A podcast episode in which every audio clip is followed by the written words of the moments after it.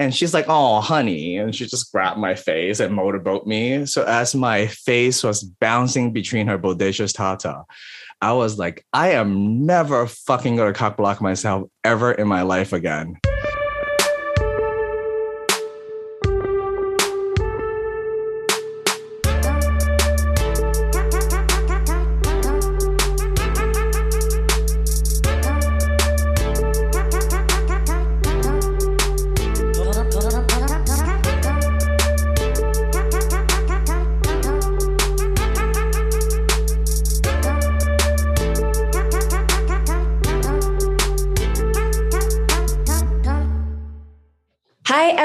Welcome back to another episode. I am thrilled to have the Orgy King here with me. that makes me laugh too.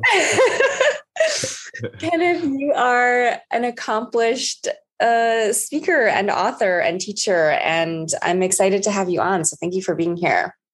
I'm so excited to be on. I love your art, and so it's my favorite topic. yeah. So um, we're talking about sort of overcoming sexual insecurity today. And I'm curious to hear a little about sort of where you started from on that journey. I think that you're a brave and outspoken advocate for a lot yeah. of and the things that they don't don't always share publicly but feel deeply deeply deeply inside. So mm-hmm. can you share a little bit about sort of where you started from in terms of confidence around sex and relationships and things like that? You know, it's funny. Before they call me the OG king or, eh, the world greatest sex hacker, I I was a deeply, deeply insecure Asian immigrant who thought I have no hope because you know when you're growing up watching porn and Asian penises being the butt of the joke, that you thought if you born with an average size cock, there's nothing you can do to change and fix that. So I live with this crippling insecurity. I remember the moment I, like, I was about to lose my virginity, and all I could think about is that if I took it out, she would look and laugh at me. Like that is the thought that I that lived inside of me for so long. And and as a teenager, you know, I thought, you know, what if I work on other things? I get really fit. So I became super fit. I became a personal trainer, learned how to hack my body, learn how to be a Marvel superhero, like lower your body fat, build muscle, etc. But nothing really changed that deep insecurity that I felt for most of my life. And so I know that journey so deeply personally. And I lived most of my 20 that way. And somehow now I'm like the world's most unlikely sex educator, like uh, best-selling author on sexuality, and it really profoundly changed my life. And now I just love sharing those lessons on people how to overcome those things. Yeah. Yeah, I want to slow down that moment because I think that's a profound thing you said about I was worried that I would take I would take it out and she would laugh at me. Mm-hmm. And I think that fear of humiliation, I I definitely hear that from my clients frequently that and mm-hmm. they don't put it in those words but you put it quite eloquently of the fundamental fear that i will be humiliated i will be mm-hmm. mocked i will be humiliated and i think that comes up i'm curious to hear from you because what i've found sometimes with clients is that that fear is driving all of their dating experience meaning they're afraid to even approach a woman because in their head they know okay well if it goes well, right? If we do end up in bed together, there's going to be this moment and I'm going to feel I'm going to feel that overwhelm. And so they don't even start the beginning of the process of relating with women because of that end. Did you find that at all? Did you notice that there was a hesitation to even get involved at all because it was going to end up in that in that scenario? I live most of my like teenage life that way. Like I was a horny sexual kid. I wouldn't do this for a living if I wasn't but I lost my virginity when I was 20 and I got in pretty good shape, you know, in my teens being on my swim team, being a lifeguard. And I, it's hard not to get laid being a fit lifeguard in Coney Island growing up. So I managed to do that. And so that that dot and that crippling insecurity just fed into all my like decision. I go like I could be so cool but this part that I cannot change is never going to be good enough. And that dot persisted for so long. And thank God it's a freaking myth. so, um, and also, like, I have seen so many people um, suffer for no reason because of sexual myth and what really makes you a spectacular lover and I would love to share like their mindset and the thought process to all of this. I'm personal experience, and now like, I mean, it's a I don't it's not something that I want to brag about, but I have lived a very spectacular sex life. I have slept with probably a uh, between clients and doing parties and stuff, probably a thousand people. So my sample size is quite large in my experience, and it's not what people think. So it's not like this statistic quoting only, but from real live experience and seen so many other penises too. yes, all the cocks. Yeah. Um, all the real cocks, not the ones yeah. that we yeah. yeah. in porn, because that's I do think is a big problem that men have a skewed, they have a skewed sense of what they should look like in a similar way to what women have a skewed I mean, women also have a skewed sense of what they should look like but let's go back to when you when things started to shift so you're in your 20s, you still have this insecurity. It sounds like you are having sex, but there's a sense of, I'm still afraid. I'm still sort of fundamentally afraid that I'll be judged. Is that is that true? And how did you then? What was the next step? What happened next?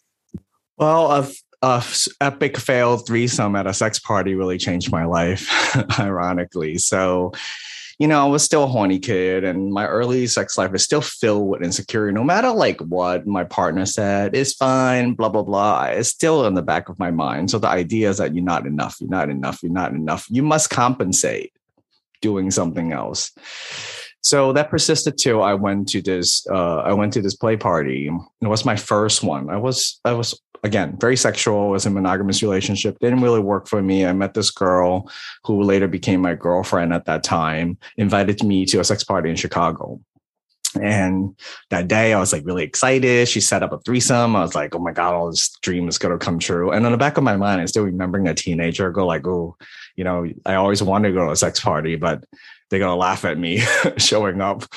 It's like showing up a basket. You know, in my mind back in the day, I was like showing up a basketball court like four nine, four nine, four foot nine inches tall.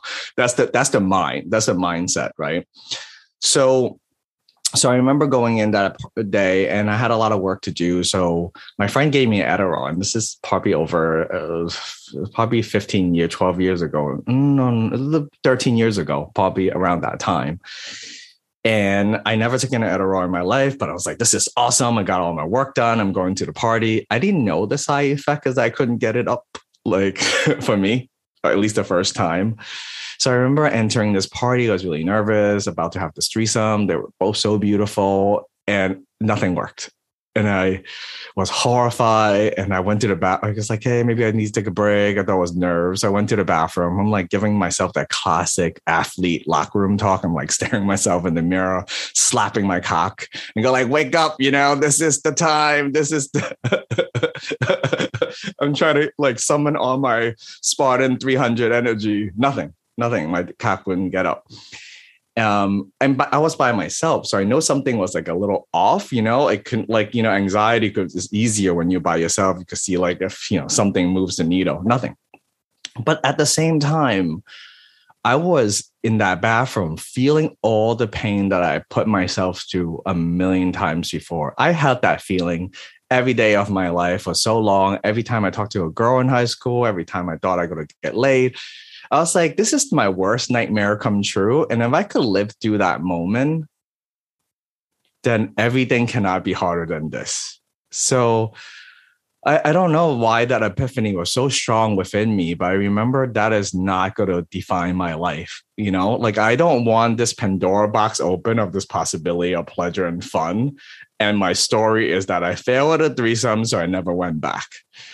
So I summon all my courage, walk back out and just like, hey, you know, this is really embarrassing. It's my first time, but it doesn't seem like it's going to happen tonight. And both of them were extremely gracious. It's like, okay, it happens to everyone, blah, blah, blah. And so we went on and kind of uh, enjoying the party and just experienced the scenario. It was beautiful. And I love boobs. And this woman, one of the hosts, just have her top, you know, have her breasts out her whole evening with this beautiful dress. And I just walked up to her and go, like, hey, you know, like it's my first party. I'm not sure what the etiquette is. I just think your breast is so beautiful. And she's like, oh, honey. And she just grabbed my face and motorboat me. So as my face was bouncing between her bodacious tata, I was like, I am never fucking to cock block myself ever in my life again. And I just were so determined that if I ask for what I want, I get it, right? Sometime. And it's not about not taking rejection, but not rejecting yourself. Reject, receive, I mean, take your rejection gracefully. You're going to get rejected in life. It happens. But I'm not going to be the one who's doing it because I have that choice. And that moment kind of forever changed my life.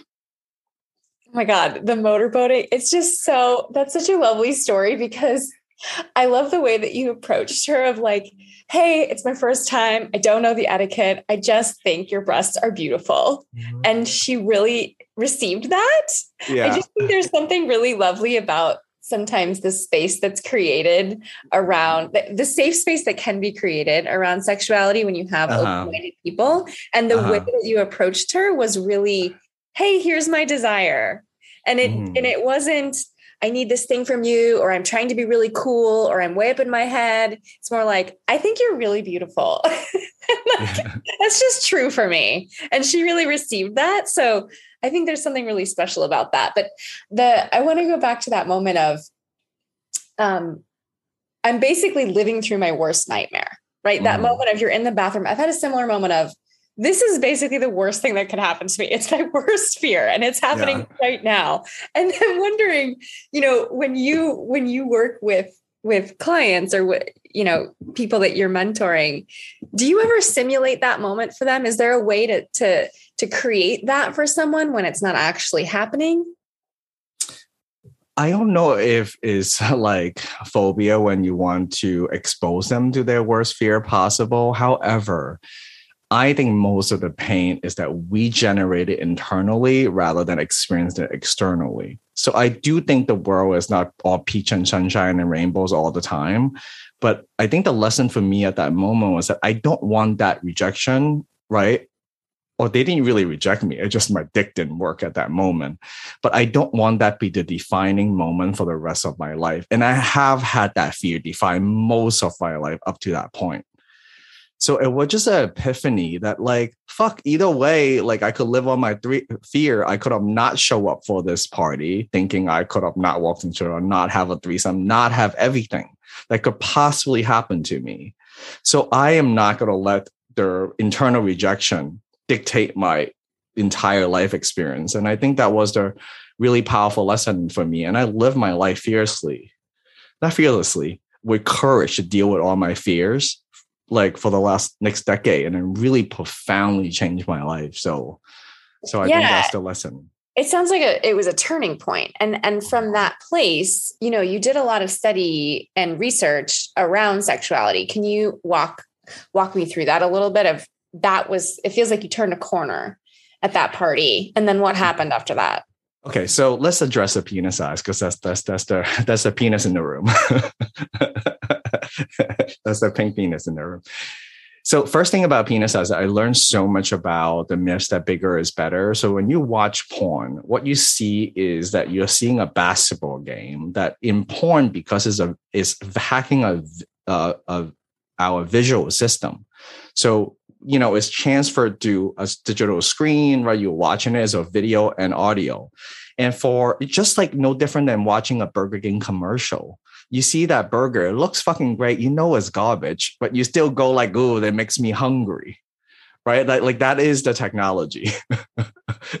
like that burger on screen, you might eat it and die. Like that's how how how how fake that burger is right? And I'm not saying big dick doesn't work, right? For some women, there is a preference, but we're talking about, you know, if bigger is better, then all the lesbian would buy the biggest dildo in the world and then they would have the best sex ever. That is not what happens. So that's the first thing. Also, is is the way I the way that I learn about statistic. Like here's all the bell curve of penis size. You have some outliers, right? Most people are not like six seven or a seven one like the Shaq or whatever the case may be. but you see the outlier and you think the outlier right on the height and also most vagina cannot fit a, a seven one penis height I mean, a 10 that is true. in there. So from, yeah yeah. From a vulva vagina to penis standpoint most people on the planet fits. And most of their genital are extremely pleasurable and have orgasmic potential right? They're pairing between the key and the lock. And yet we think life is a basketball game and we only could win if we are tall already. So that is like completely not true. The second part is that there is a, the pleasure gap or the orgasm gap is a skill gap. So what is different on that bell curve is how hard people are willing to learn and work. That's what separates the crowd, not necessarily what you're born with. So if majority of people on the bell curve, so if you have a penis from uh, anywhere from four and a half, so you have you know you go like less. Uh, so the middle is four and a half to six and a half. Let's just say that's fifty percent of the population, and majority of people around there in the seventy-five percentile.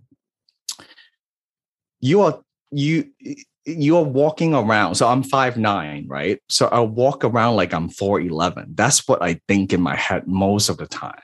And because of watching porn and etc. And it's really mind blowing how much pleasure. Uh, my cock is 5.6 inches. So it's right in dead average on, on that center of that bell curve. And it is amazing how much pleasure that it could produce. And like it's also a preference level. I like big boobs right? And big boob is uh, uh, later on that bell curve side like natural big boobs are that side too. So it's not necessary it's a visual system compared to pleasure.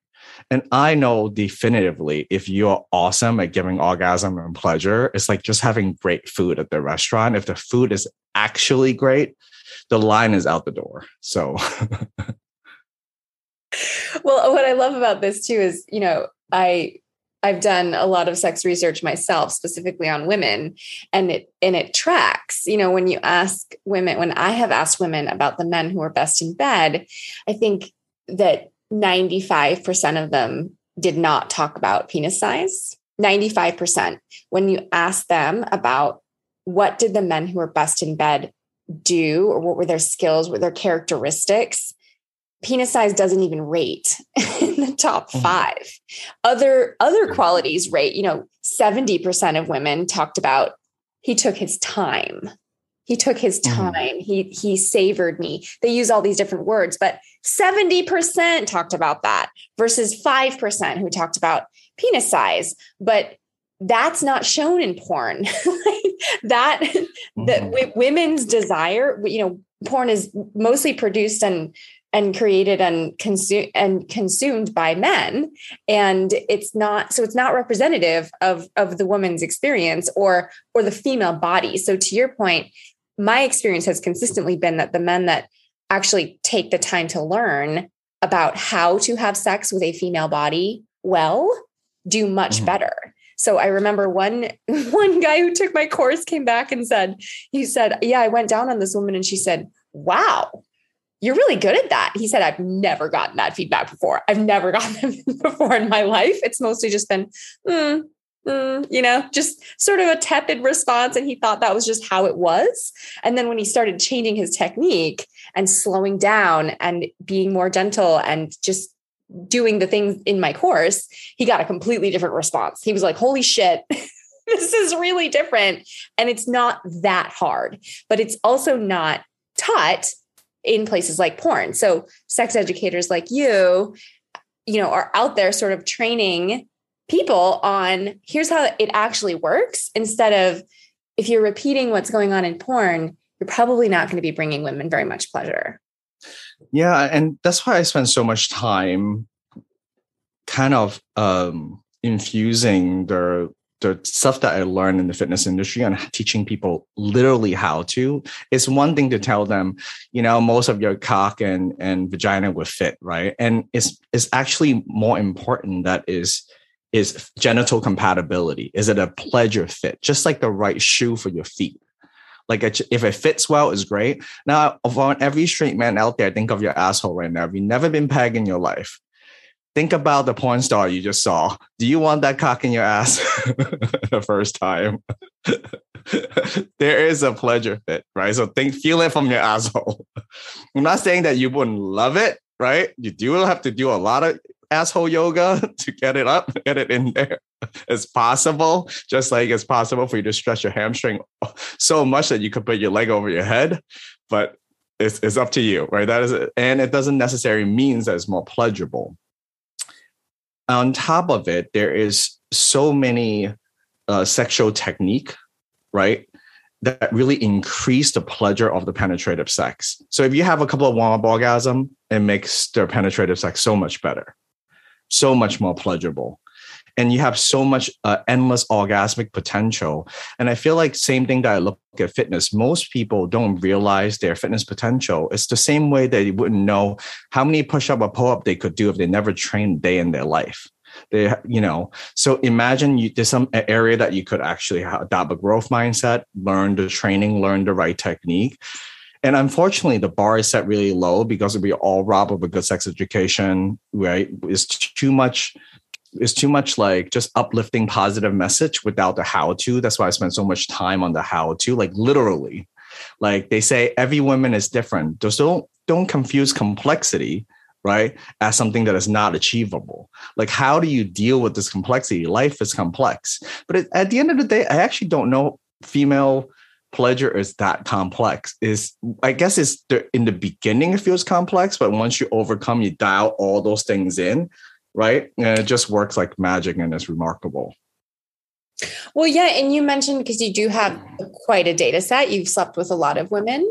I'm mm-hmm. curious, mm-hmm. you know, if you could share some tips about about turn on. So, what have you learned about how to turn on women? Because, like you said, women are different, right? Everyone's different, but there are certain trends, there are certain similarities. So, what would you say about how to turn women on? Well, you have to to give you some basic framework and context. The biggest sex organ is between your ears, right? So that's your brain. So you could think about like your brain, your heart, and your genital, right? And then obviously your entire body encompassing the whole central nervous system. And being a neuroscience nerd, and I put a lot of neuroscience and not neuroscience like you want to learn in a science lecture, but neuroscience that you could apply, like real scientific tools. But let's start with the brain. You have to be aroused, you have to be relaxed enough and excited enough. That's the key of this magical flirting, a little bit of tension, a little bit of the unknown, but a little bit of the safety. So, how do you create that like perfect optimized arousal in the foreplay? How do you tease and excite? So much happen is you see dick pic doesn't work for for most straight women is because it's not it's not game it's not designed this way for because of you know there's many studies that talk about how uh, mate selection happens in a species women select who their mate is but they also need to attract their mate. So your job is to make her feel hot, make her feel like the hottest thing in the world. If she feel like she's the sexiest motherfucker ever worked on earth and you're just like losing your shit over her and the because that she wants you to then the magic happened right? Those whole desirability standpoint. And also safety safety is not just like negotiating consent but if you don't create safety you're not in your sympathetic nervous system rest and digest. And that's where arousal happens. So if you could layer their their seduction to the consent to the arousal piece all in that first part you win most of the battle. And then you add a little bit of the emotional connection. You want the heart. They have to know that their well-being is the priority above it all, above your desire, above anything that you want to do, their well-being. You, your priority is their well-being. If you could create that safety and you actually have integrity to execute it, then you win. You unlock another door. You unlock uh, unlock another gate. And then when she's in her mind feeling sexy as fuck, feeling safe as fuck, right? And feeling desire, she's already t- like you won most of the battle from from that point on. And the last bit is that you want to make sure you're touching area that leads to orgasm, stimulating orgasm. And and unfortunately, we don't teach this in sex ed enough. That if you could pair genitals, so penis to clitoris, and you could understand her clitoris like you understand your penis, then it totally makes sense. Now, the head of your penis is the same as the head of her clitoris, the external side under the hood, the pea in the pod, right? And the bulbs are like the shaft of your penis, right? And all the internal bits, like her cervix and G spot, is like your prostate or deeper into your anal cavity. Now, I want you to think straight men. Imagine you're about to have sex. This woman say, I'm going to peg you. You never had anal sex. And I expect you to have an orgasm without ever touching your penis. Do you think you can have an orgasm without ever touching the head of your penis? If you cannot do it, don't expect most women to do it. Some can, just like some gay guys could have a spectacular orgasm without ever touching their penis. It's very rare, actually, among gay men too. So once you understand that the likelihood of achieving orgasm is touching the clitoris externally, consistently, rhythmically, in the right amount of calibration, and you get the motion of the ocean, then the rest of it is kind of Christmas. There's so many ways to have orgasms, right? But that is the basic point. So external sensation and internal sensation respond to pressure better than in and out. Fiction doesn't work as well for, for most people. And also, if you get arousal, if she's feeling super turned on, super safe, and you're touching her without breaking the fucking rhythm. And what I mean by that is so frustrating. Most men think things are finally going, right? You feel the erotic cues. She's giving you feedback and you decide to change some shit. Don't be a terrible musician. Play, keep the song on beat. Stay on key, motherfucker. So if you could do all of that, it's pretty much magic. And there's a million technique that I could show you is much easier to show you on my videos and my books because they have graphic and they're all like in motion. But at the end of the day, if you could combine all of those things, is pretty magical. I, I just want to corroborate so much of what you said. Don't the fucking rhythm is so perfect. I've definitely had many, many instances of like, I'm almost there. I'm almost there. I'm almost there. And then he changes something I'm like, oh. not the time. Yeah. And I've talked to my my women friends about it. And it's it's like the crest of a wave. I don't know how many listeners are surfers, but it feels much like surfing when you're paddle, paddle, paddle, paddle, and you're almost mm-hmm. on the wave. You've almost you you're right there, and then you fall off the wave. And now you have to wait for the next set of waves. You know, there's a whole yes, I'm looking at a graphic. I represent I, am represented orgasm with waves for that reason on my yes, book. and there's yes, and so then you have to kind of there's you, you, sort of have to wait for the next wave a little bit. Like it was really close, mm. now you're waiting for the next wave, and so I love that. I also love oh my gosh, what you said about her needing to feel sexy. So in in my sex research, and when I was talking to women about turn on, something that came up consistently was um, he made me feel sexy. He made me feel beautiful. He there was a lot of I felt desired by him. I felt seen by him. And some women would talk about, you know, he he would text me during the day before we saw each other or the everything that they were indicating was I felt special. I felt special in some way to this person, to this man. And it's so interesting what you said about well-being because I really love the genre chick chick lit chick literature, which is somewhat mm-hmm. a demeaning term, but it's basically literature written written by women about women for women, and mm-hmm. so it's not romance novels, but they often have themes of romance and sexuality and everything. And when you read those books, I've often thought I should refer my clients to these books because it's how women want to be treated. They write their male characters in the way they want to be treated. And what I've realized repeatedly is it's exactly what you said. It's that the men in those books have a woman's well-being as as the highest priority. So, yes, I want to have sex with you right now, but if you're not feeling well, I'm that's not happening tonight. We we're going to do other stuff. Mm-hmm and it and it mm-hmm. and so i feel this sense of safety i'm like oh my god he's so amazing and and that sense of he's got my back makes me want to open my pussy to him. That that there's like a very direct not I'm not saying all the time, but there's a there's a direct correlation between me feeling safe with a man plus turn on is like big opening versus I feel like he mm-hmm. wants sex from me and I'm just sort of here as a body. I'm sort of here as I could be a sex doll. Like the opposite of that is I don't feel special. I don't feel seen. I feel like I could be anyone. He doesn't really know me. And that, so what you said is so important. That part about um, her feeling sexy, right? Her, her feeling sexy is part of her turn on. It's part of yeah. her turn on. It's intricately involved in her turn on circuitry.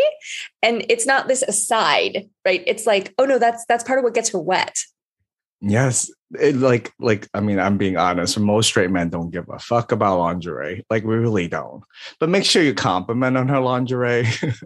Like use your brain. Just like you don't care how much i bench press and squat. You could care fucking less. We do this shit for our own like uh you know guys do it for guys and women do it for women. But at the end of the day but recognize where the driving motivation is. It is really about mate selection that we have to we can do if you just think if we're out in the savannah, right? Here's the, all the women, and the and then the tribes are kind of small. The guys have to compete for the mate selection. The women ultimately gets to pick, you know, who they be with, right? You know, for a functional tribe to happen. So she have to both feel wanted and desirable, and then she's choosing the selection. So you both have to be a badass too. You cannot just be harmless. That is not sexy. You just want to be a dangerous person who doesn't cause harm. That's so great because I that also really really tracks with with my research and women would talk about him being in his power, right? And yeah. and they would use different words for it, whether it was confidence or it was I could feel his attention on me, or you know, it, it's like that sense of in my work, I call it the heart energy and the cock energy. And you really want both of those to be online. And mm-hmm. for a mm-hmm. lot of men, only one or the other is online. And that's why mm-hmm. it doesn't feel good to be with a man. Because if he only has his heart energy, he doesn't have his cock energy, then I'm gonna, I'm probably gonna friend zone him. I feel really close to him, but I don't feel his drive. I don't feel his, I don't feel his sex. I don't feel his desire. And and then the opposite is kind of a fuck boy. If I can only feel his cock energy, I can't feel his heart. It's like, ugh, you you are not going to take care of my heart. You can't even take care of your own heart. I can't feel I can't feel you there, so I don't feel safe, and I don't I don't want to mess around with that. When a man has both, oh my god, it's pretty mm. incredible. It's pretty yeah. incredible, and and I feel like you know you are someone who it feels like has has integrated both and we've touched mm. on that a mm-hmm. little bit but i'm curious if you can go back and maybe this involves how you got your moniker as the orgy king but how did you you know you it sounds like you studied a lot but how did you actually was it just practice? Just practice just getting out there? Mm, what no happened? it's both it's both. It's studying and practicing. I mean like i really deliberate practice is so important. Like i'm such a nerd. You, you are trying to improve the things that actually move the needle. Like all the other stuff is just like for for recreation. Just like training there's only certain things that actually change your body most of the stuff is recreation so so I want you people to think of like the Twilight series. You want the vampire who could kill you and don't kill you and who loves you and like longs for you and protect you, just like the werewolves, you know, to eat you but don't eat you. it's it's a sexy energy if you combine the yin and yang together. And for me, is I always have this kinky dominant side inside of me, but I always been their best friend who got friend zone. I never thought that part of me is desirable. There's a lot of Chinese value into that too. We never like American football player quarterback energy is not like what perceive as like the cool one so there's a cultural difference within that. But I never realized that part of me is very strong that I've been suppressing all my life because I thought I wasn't enough. No matter what I do, I can't change my cock. So I cock block every areas of my life. So when I unleash my cock energy, my true essence, it was so fucking attractive. It, it, and I find it very attractive because it's learning how to integrate both part, right? Because uh, ultimately, I still could output your well-being first and then I could let that energy shine. It's not the same cocky bullshit impress you energy is confidence to competence. You know, I just um I just uh was interviewed for my book and there was a line I go like you could be fucking Jeff Bezos in the boardroom. It does not transfer into the bedroom. But when you are Michael Jordan on the basketball court, it feels fucking good. When you're Gordon Ramsay in the kitchen, it fucking feels good. And you could develop those skills in the bedroom. And it always feels good because you know how to handle your business within that game. So sexual competency is key. It's not just a talent. Like if I don't born with a porn star cock, I don't have an instant erection that could jackhammer for hours. Most of the time, that's not the way to orgasm. Imagine your asshole again. Imagine your assholes again being jackhammered by a hard cock that banging for 20 minutes in your asshole. Okay, never touching your cock. It's most likely will not do the job for, for most of your assholes. assholes out there, I'm kidding. Uh, but it's so real. It's so real. I'm so I'm curious because I know this is going to be a question that some listeners have. if there are men out there who feel like well, that sounds fucking great. I would love to study and practice, but I don't I feel like it's hard for me to get practice partners. What would you say to men who are like, I would love to practice on a bunch of different women, but I'm not, they're not showing up. I don't have a line out the door of sexual partners. How did you navigate that? And how do you recommend other men do? I think education should precede your experience first. Like you, you don't want to watch freaking Fifty Shades of Grey and then go buy a bunch of rope at Home Depot and go like, I want to try this on you. Like you gotta get some basic education. You won't go survival camping without reading a freaking manual. Like you have to get some baseline education in the door is not like let me know nothing and go through trial and error. Who the fuck wants to tr- let you trial error with the asshole? Like it's not gonna happen. So so always think of your asshole as what can what can you do to earn anal trust is the first thing. so the second thing is find a there's so many sex positive um, communities such as the one that I co-founded, Hacienda. There's tons of rope events. Go to your local sex toy store. They know events are happening. Go to a kink event. Go to some of those events and find like-minded people who share the same value about sex and education. And also, when you have competence, right? When you go on a Tinder app and you know your job is not to send her a dick pic, your job is to not immediately make her feel like sexy, but create some safety, create some intellectual curiosity, learn how to flirt, because those are all competency that you can master. And I'm, you know, it, it, it makes me crazy. Like I am 40 now, and in my 20s, it really would take one semester worth of education in order for you to be like the 5% world class performing level that's how sad this, you know, is such a hidden information. I'm really trying to change that. But one semester in in college will make you the one of the most desirable lover out there. That's how much learning that you need to do. And once you start learning, when you practice, you know what to practice. So you improve in this rapid skill acquisition standpoint. So I have so many virgin who bought my course and go, I'm so afraid to fuck the first time. Oh my God, oh my God. And they watch my video go like, I got this.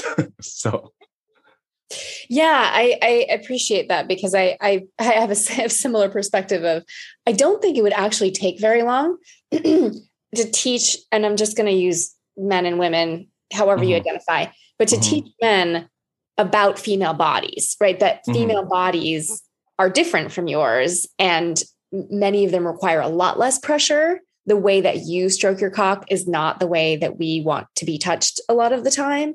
And to your point, you know, slowing it down so that I think there's such a there's such a drive to sort of talk about the physical physical parts but 50% 50% of it is before that 50% of it is like we've talked about the putting attention on her and how female turn on actually works I don't think it would take that long to teach and it would have drastic results that would be long lasting and have men, frankly, feel a lot more confident. So, that point about, you know, uh, practice, I think another thing to sort of bring up is you can practice flirting, for example, without anyone's clothes coming off. And this is something we teach in our courses just flirt with the cashier, flirt with the woman on the bus, right? Just start bringing your sexual energy out a little bit in the world. Just practice that. Just practice being with your own like you said, not cock blocking yourself anymore. And it doesn't have to go anywhere. You don't have to ask out the cashier. You don't have to do anything about it, but just breathe and be with all of yourself with a woman and and start practicing that so that when you're with someone you find attractive, you can do it instead of, oh my God, I'm totally blown out and overwhelmed. I don't even have a frame of reference. Did you find that that was helpful for you when you were sort of, I don't know, building up your sexual repertoire? Absolutely. I mean, to your point, it's really not about see if your intention to get something from a woman, they feel it immediately. If your only job is to make her feel good about herself, if you have that intention, you win most of the battle. If she's feeling great, like she remember how you make her feel and nothing else. They don't care about how impressive you are and all the other stuff. If you make her feel good, make her feel safe, make her feel like her day is better because you walked into it, then that flirting energy is super, super seductive. And on the on the back to the touching part, you know, I, I hate sometimes it drives me crazy because the sex ed industry could really learn a lot from the fitness industry. You got to give people some framework and protocol. It cannot be just feel her body. it's not a good answer. Just like when you are in an argument and tell her, relax. no one relaxes. it's bad instruction. So, what is good instruction then? So, you have to learn like okay so the first thing is that you have to bet on the right bet. We talked about touching her clitoris is touching in your penis. So touch your clitoris. But how to touch the clitoris? There's a couple of moves that based on study is the lowest hanging fruit. So i use a lot of this card counting concept. Like when you people who wins in vegas that don't even allow them to gamble they're so badass is that they create a mathematical formula. They could bet on the highest winning bet the, pop, the probability. So you start with the highest probability, general population works for the most people. And then you just do two things do that thing first, start from there. Second thing is learn how to calibrate. Calibration is just how much you salt your food. Everybody varies slightly, but there's the point of too salty and not seasoned enough. If you learn how to find that right sweet pleasure spot, do calibration, where you learn how to read erotic cue right? You learn how to sink in. So you have the rhythm, like you're flowing, which are talking about the different stages that I mentioned in the book. And then once you get all of that and you gain enough competence, then you could like self-express and be creative. But it's not a, I don't, I, I don't want to make it sound like magic because it's so, it's so, it, it really is so easy to learn. It's actually really simple and it even don't take that much effort because it's freaking pleasurable. Like teaching people fitness takes so much longer because losing weight and gaining muscle takes fucking time and effort. This one is so quick.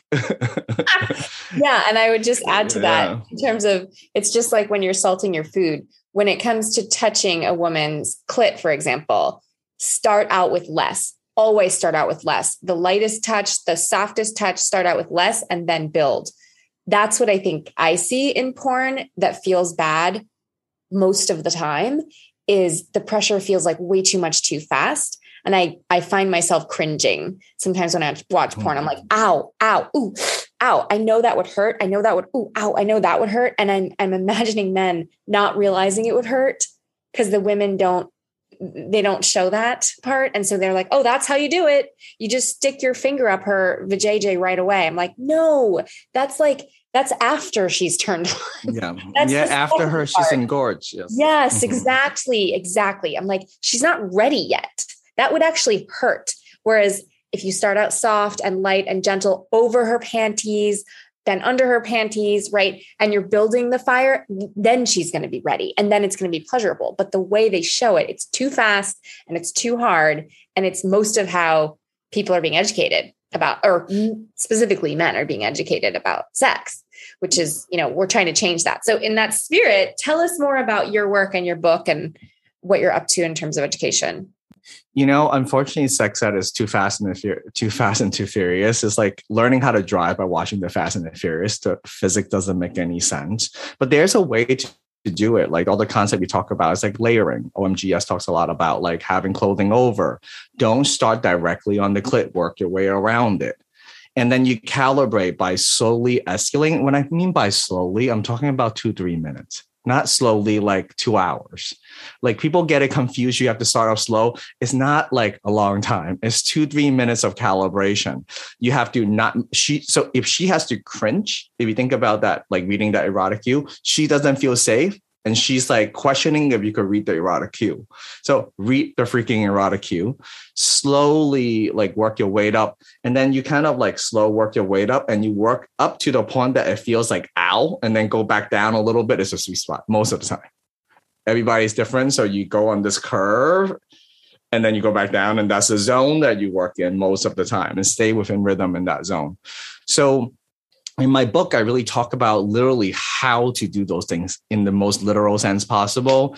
And uh, I don't know if you have gotten a copy yet of the book, but there's QR codes throughout all the pages that goes back to my website with really clear instructions on how to move from a 3D internal perspective to external movement because I taught fitness for a really long time like like penis angle how to angle it exactly how to calibrate and so the whole sex hacking method is a, there's a method to the madness. You really there's a way to do it, and there's a way for, I would say, for majority of the population to be spectacular lover.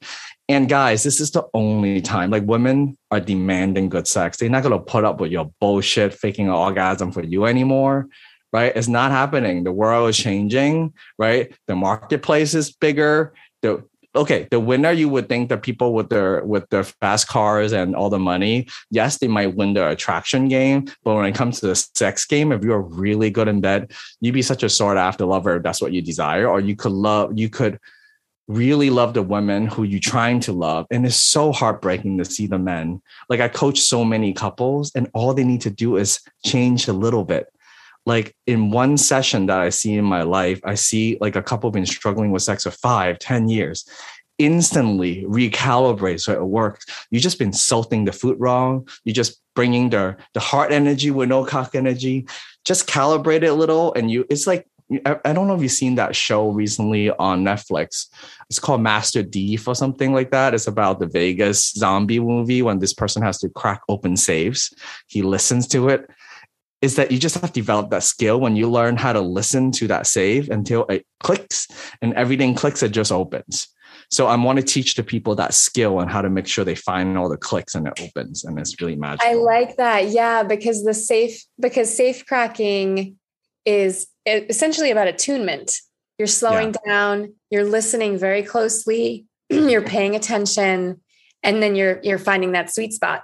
you know when you can't slow down and pay attention when you're in your head, when you're worried about, oh shit, am I doing it right? Am I big enough? Is she having a good time? Is this working?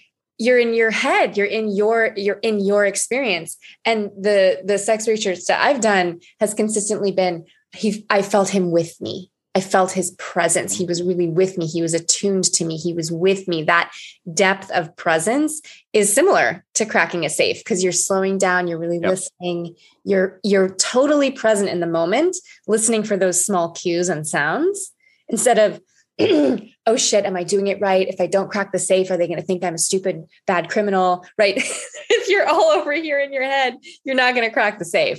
You're not going to you're not going to you're not going to do the thing. So a lot of it is a lot of it is, you know, about, yeah, your actual presence in the moment, not just your technique. It's, it's and, it's this and that. And I love what you said about calibrating and helping a couple calibrate because that that sense of you know one thing that came up a lot in my sex research was how hard it is for women to say ow that hurts that hurts that's too much it's too much pressure i, I don't feel that you're, um, you're numbing out my clit things like that because they don't want to shut the man down they don't want him to feel rejected. And the stakes get even higher when it's okay we've been together for six months now or now we have children together. You know for him to feel criticized in bed it's going to affect all these other things and i don't want i love him i right? I don't want to shut him down i don't want him to feel rejected so i'm going to hide my truth about how I'm not feeling pleasure in bed. It feels so overwhelming to, to give him feedback that a lot of women don't end up doing it. And that's what shows up in the research of I tried telling him a few times, it didn't work, and I broke up with him. right? It's 64% of the women in my research said, I've broken up with a man because of the sex. 49% of men said that. More women have broken up with a man because of the sex than the opposite. And I think this is part of why, because even when a woman tries to speak up, if he's not listening, if he's not deeply listening, like that safe cracking and adjusting, she's some women are going to walk versus if he's paying attention and he's like, oh, I didn't know that was too much pressure. Like, how's this speed? How's this pressure? It builds so much connection and trust and pleasure that it it brings the couple together. So I'm I applaud you for that work because I think that there's so many couples where just some some calibration makes a huge difference. I mean, that's why I named the book Beyond Satisfy a sex hacker's guide to endless orgasms. Mind blowing connection is what we're really talking about. That deep, deep connection. And that's how, and lasting confidence. That's how you get the confidence. And the connection piece is really key because if you don't have the knowledge and the skill and what to listen for, then you in your head more often. If you know what to listen for, then you just in flow. Just like if you learn how to fish, if you know that sensation in your body when it tingles or when it clicked just a little, you know how that feels, then you know what to work with. If you are never trained to look for that sensation, you just don't know how to do it. And there's so many, you know, that's why I call it sex hacking because there's many ways to do it. If if you're the one who's asking for feedback, then you already encourage her to give feedback. And and for for women listening out there, it's also like it's not like it is proven that praises work better in a sexual context, right? So if you say, "Ooh, it feels so good when you touch me so slowly," you do positive reinforcement. But then men could get smarter in a hetero context and go like, "Hey, does it feel better when it's softer or a little bit harder?" Tell me when it's just right. It's so sexy when you say that. So do positive reinforcement on both sides. You you want to calibrate like you want to salt the food correctly. Like, why wouldn't you want to? Why do you want her to eat this salty ass food or bland ass food the whole time? Nobody wants that. And it feels fucking great to be awesome in bed. And it's not that hard. And it's not um, about your dick. That's a great, that's a great soundbite. I love that. So where can people find you if they're interested in your work, work and the book and all of that? So you can find me at kennethplay.com. My course is the Sex Hacker Pro, where I have over 70 plus video, nine module from squirting, anal, kink, penetrative sex, foreplay, anything that you could think of. And then my new book that just came out on Valentine's Day is called Beyond Satisfy. You can find that on my website at kennethplay.com as well.